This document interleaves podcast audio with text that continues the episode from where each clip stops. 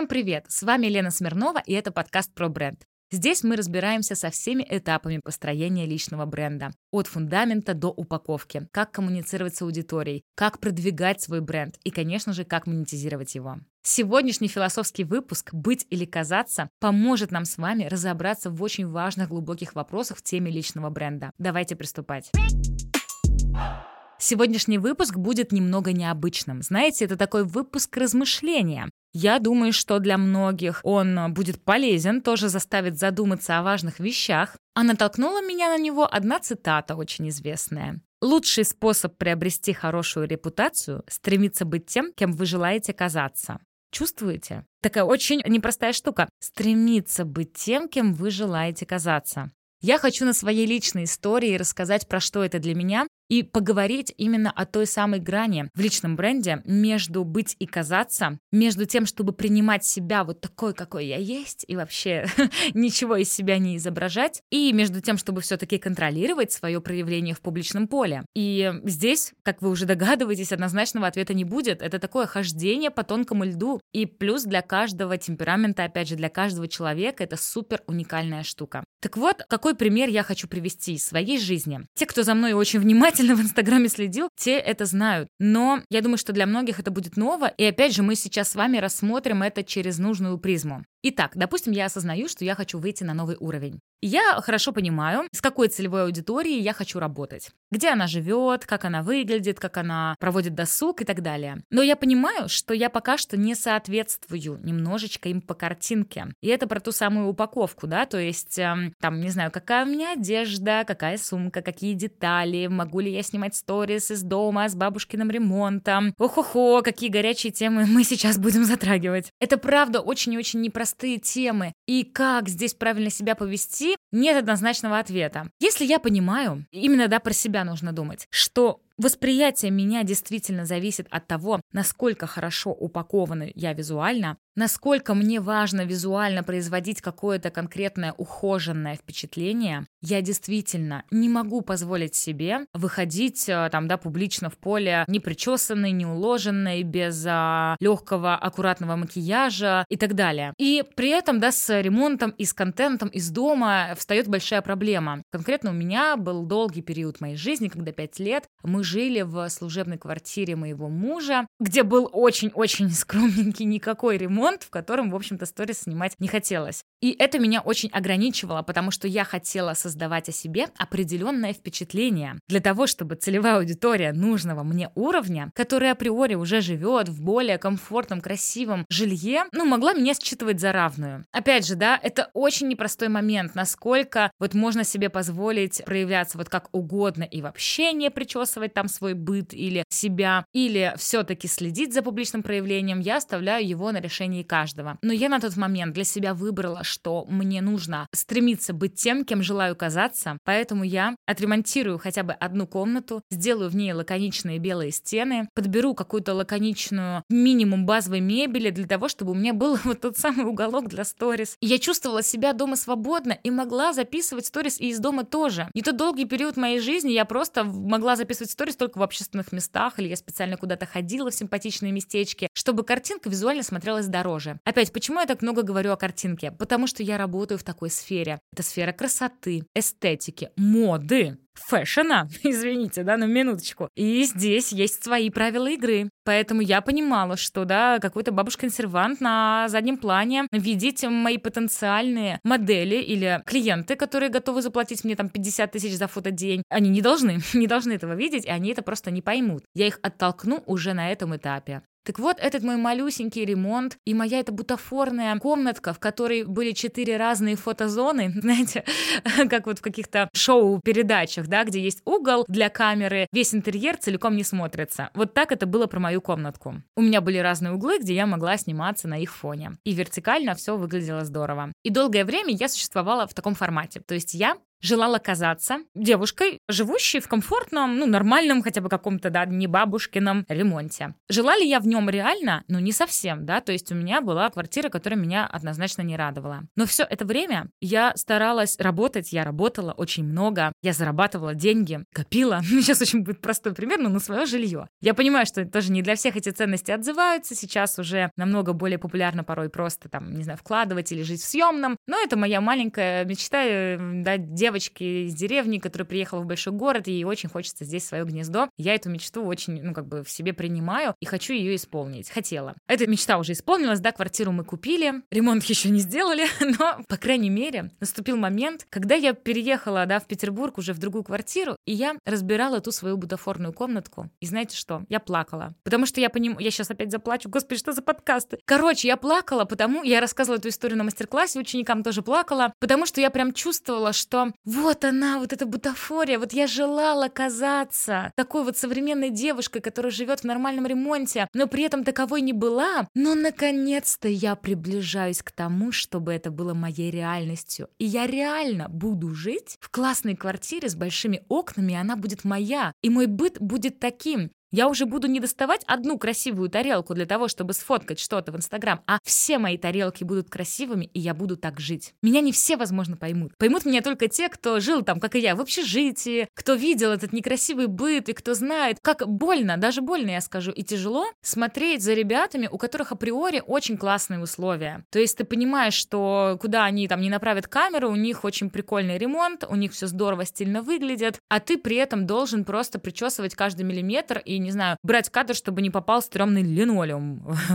в него, для того, чтобы создавать нужное впечатление. Вот, да, я говорю об этом, у меня дилемма. Справедливо это, правильно ли это или нет? Я лично думаю, что да. Это про ту, вот знаете, пресловутую любовь к себе и принятие себя. Ведь э, принятие себя такой, какая я есть, не значит, что я себя запущу, не буду мыть волосы, не буду за собой ухаживать, следить за маникюром. Нет, это значит, что я себя люблю, я себя принимаю, я м- могу сделать себе лучше, позаботиться о себе, могу себя привести в порядок и чувствовать себя еще комфортнее. Мне кажется, это про это. Когда я выхожу в публичное поле и я работаю в сфере красоты, ну, конечно, так или иначе, да, визуальный образ считывается, и мне важно, ну, может быть, даже так прозвучит звучит громко, но радовать взгляд зрителя, производить приятное впечатление, чтобы ему хотелось рассматривать детали моего образа, вдохновляться, быть может, или просто соприкасаться со мной, да, и участвовать в моих проектах, потому что они все, в общем-то, проникнуты эстетикой. Но в моем быте этой эстетики долгое время не было. И вот эта история как раз про то, что я вот так долго желала казаться человеком, который живет в одном месте, но при этом благодаря этому я реально получила то, что хотела, и это скоро станет моей просто обыденностью и реальностью, и мне уже не нужно будет казаться.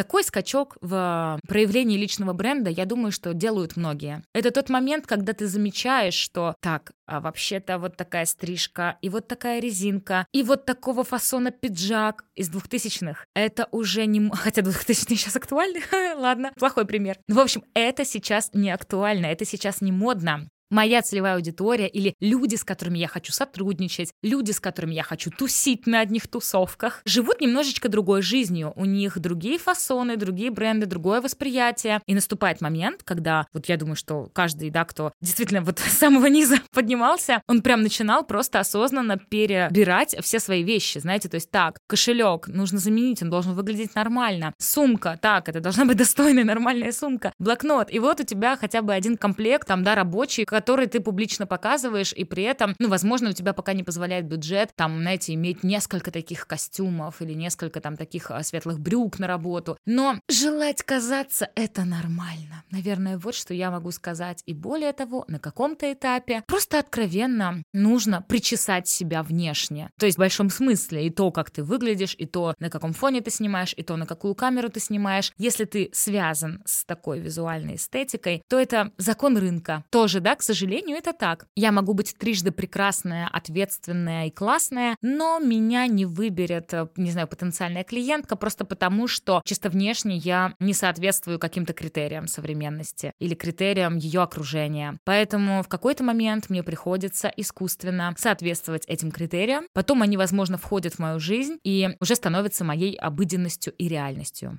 При этом абсолютно важно подчеркнуть, что если ваш бренд не связан, может быть, так сильно с этой культурой, там, моды, эстетики, fashion и так далее, есть однозначно много примеров и много крутых брендов, которые специально в это не играют, которые позволяют себе появиться, там, не знаю, и публичные в блоге, протестующие не нарядным, там, знаете, может быть, без мейка, без какого-то дресс-кода, которые в блоге тоже не вылизывают и не следят за чистотой и красотой контента, и они подкупают своей трушностью. Я думаю, вы знаете таких блогеров, которые как раз-таки противопоставляют себя там идеальным мамочкам и показывают там, не знаю, грязного испачканного ребенка, бардак в комнате. И люди на это тоже очень круто реагируют. Но здесь снова нужна золотая середина. Всегда говорю, да, то есть все-таки уровень жизни все равно будет понятен, и уровень какого-то, да, такого прогресса визуального тоже будет читаем. Одно дело это бардак в комнате с бабушкиным сервантом, а другое дело это бардак в, ну, современной просто просто лаконичной комнате. Я не хочу здесь перекладывать на вас свои убеждения и впечатления, именно поэтому я этот подкаст выделяю как подкаст рассуждения и делюсь именно своим опытом, то, как это было у меня. У меня действительно были очень четкие, яркие этапы, когда я осознанно перебирала свой гардероб,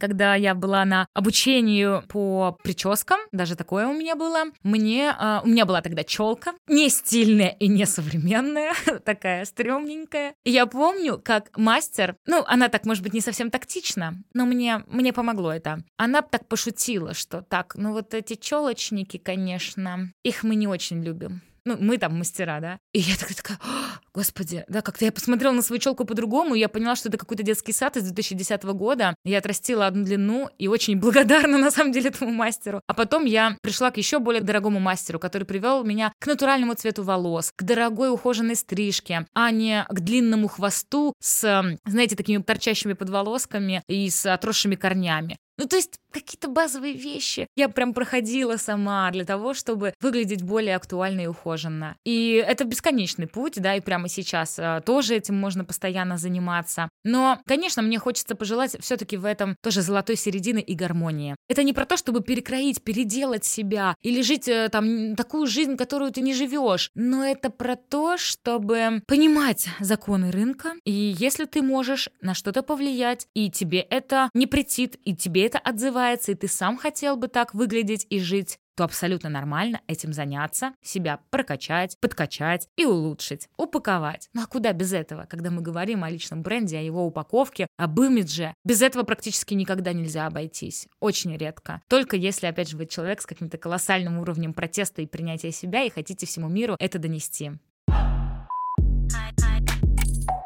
Итак, как ответить на этот вопрос, да? Правильно ли, цитата, лучший способ приобрести хорошую репутацию стремиться тем, кем вы желаете казаться? Я вот сейчас ее прочитала снова и подумала о том, что, а ведь, например, я желаю казаться образованным человеком или там человеком начитанным. И для того, чтобы им стать, я стараюсь реально ходить на курсы, больше читать, слушать аудиокниги. И в какой-то момент это становится моей реальностью. И я уже действительно не пытаюсь казаться быть, э, да, там, ну, хоть в какой-то степени эрудированной, а я действительно становлюсь эрудированной. Так что, может быть, этот принцип не так уж плох. И вы можете подумать о том, как часто, кстати, рисуют, да, в каких-то там, не знаю, картах э, желаний или в чем-то еще, вот какой вы бы желали быть в будущем? Какой внешне, какой внутренне? Знаете ли вы идеально из будущего английский язык или нет? Занимаетесь ли вы каким-то спортом? Это все на самом деле может быть инструментами для изучения и для того, чтобы в свою жизнь это привносить.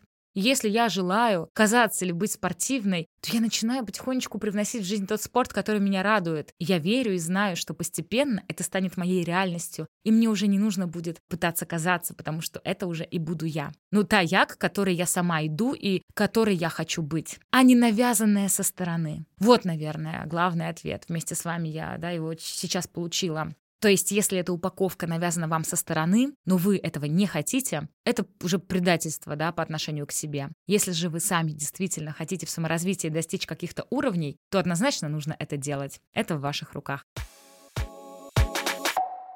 Что я могу сделать сегодня для того, чтобы начать быть тем, кем желаю казаться? А может быть, как раз подумать о том, какой образ себя я представляю в будущем, да, в плане сильного личного бренда, какая я. Я там определенным образом выгляжу, определенным образом говорю, знаю определенные вещи, у меня какое-то образование может быть коучинговое. Может быть, тогда мне начать уже обучаться коучингу или еще чему-то? Вот такой вопрос на подумать. Надеюсь, что он был вам полезен. Очень буду рада обратной связи от вас в любом формате. Может быть, в комментариях. Я не очень знаю, где их тут писать в подкастах. Или просто в Инстаграме, в сторис вы можете выложить какой-то кусочек или выложить скрин и просто поделитесь своим впечатлением и своими мыслями. Мне будет безумно интересно это услышать. Спасибо всем за внимание. Успехов!